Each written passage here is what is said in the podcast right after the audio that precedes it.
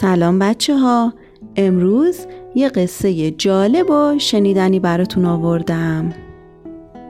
یه غروب زیبا آقا گنجشکه توی لونه نشسته بود و به چهار راه نگاه می‌کرد. همون جایی که آقای پلیس ایستاده بود. آقای پلیس کف دستشو به ماشینا نشون می‌داد و محکم توی سوتش فوت می‌کرد. طوری که سیبیلش تکون می‌خورد. اون وقت تمام ماشینا سر جاشون وای میستادن.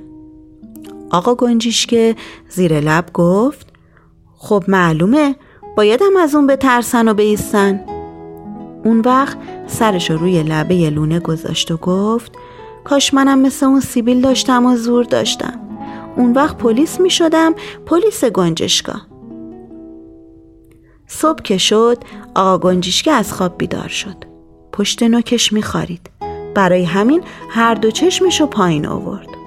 با چشمای چپ شده به نوکش نگاه کرد و با تعجب از خودش پرسید این دیگه چیه؟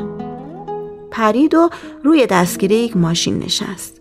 توی آینه بغل اون نگاه کرد و فریاد کشید وای من سیبیل در آوردم.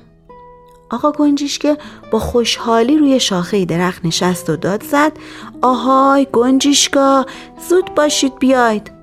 مامان گنجشکه و چند تا گنجشک دیگه اومدن و پرسیدن چی شده؟ چی شده؟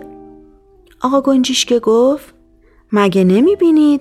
من سیبیل در آوردم مثل آقای پلیس پس زورم از همه شما بیشتره هر چی بگم باید گوش کنید زود باشید یکی بره برام کرم شکار کنه یکی هم چند تا پر بیاره تا زیر سرم نرم باشه می‌خوام بخوابم.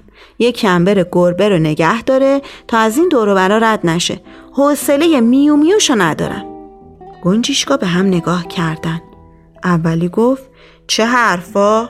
اگه زورت زیاده تو باید گربه رو نگه داری. مثل پلیس که ماشینا رو نگه میداره.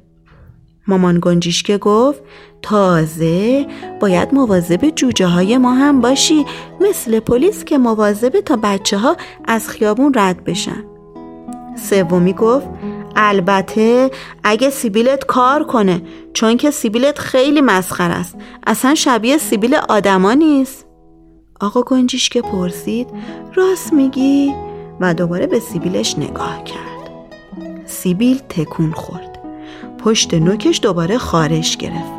آقا گنجیشکه کلش رو تکون تکون داد. یه مرتبه سیبیل از پشت نوکش کنده شد. توی هوا پیچ و تاب خورد و افتاد روی برگا و گفت آخ. گنجیشکا پریدن جلو و زور زدن به سیبیل و سیبیل خودش رو صاف کرد و پرسید چرا اینطوری نگاه می‌کنید؟ مگه تا به حال هزار پا ندیدین؟ و دوید و زیر برگها پنهون شد. گنجیشکا خندیدن و گفتن حیف شد. سیبیل خوشمزد فرار کرد و پریدن و رفتن. یکی از جوجه ها از لونه بیرون اومد و دنبال مادرش بالبال زد. نزدیک بود از روی شاخه بیفته. گربه هم زیر درخت منتظر ایستاده بود. آقا گنجیشکه گربه رو دید. پرید و جوجه رو گرفت. جوجه پرسید تو چرا مواظبم هستی؟ تو که مامانم نیستی؟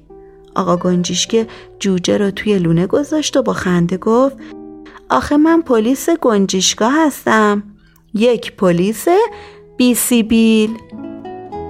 همه گنجیشگاه خندیدن و از اون به بعد آقا گنجیشگر رو آقای پلیس صدا زدند. قصه ما به سر رسید. کلاقه به خونش نرسید.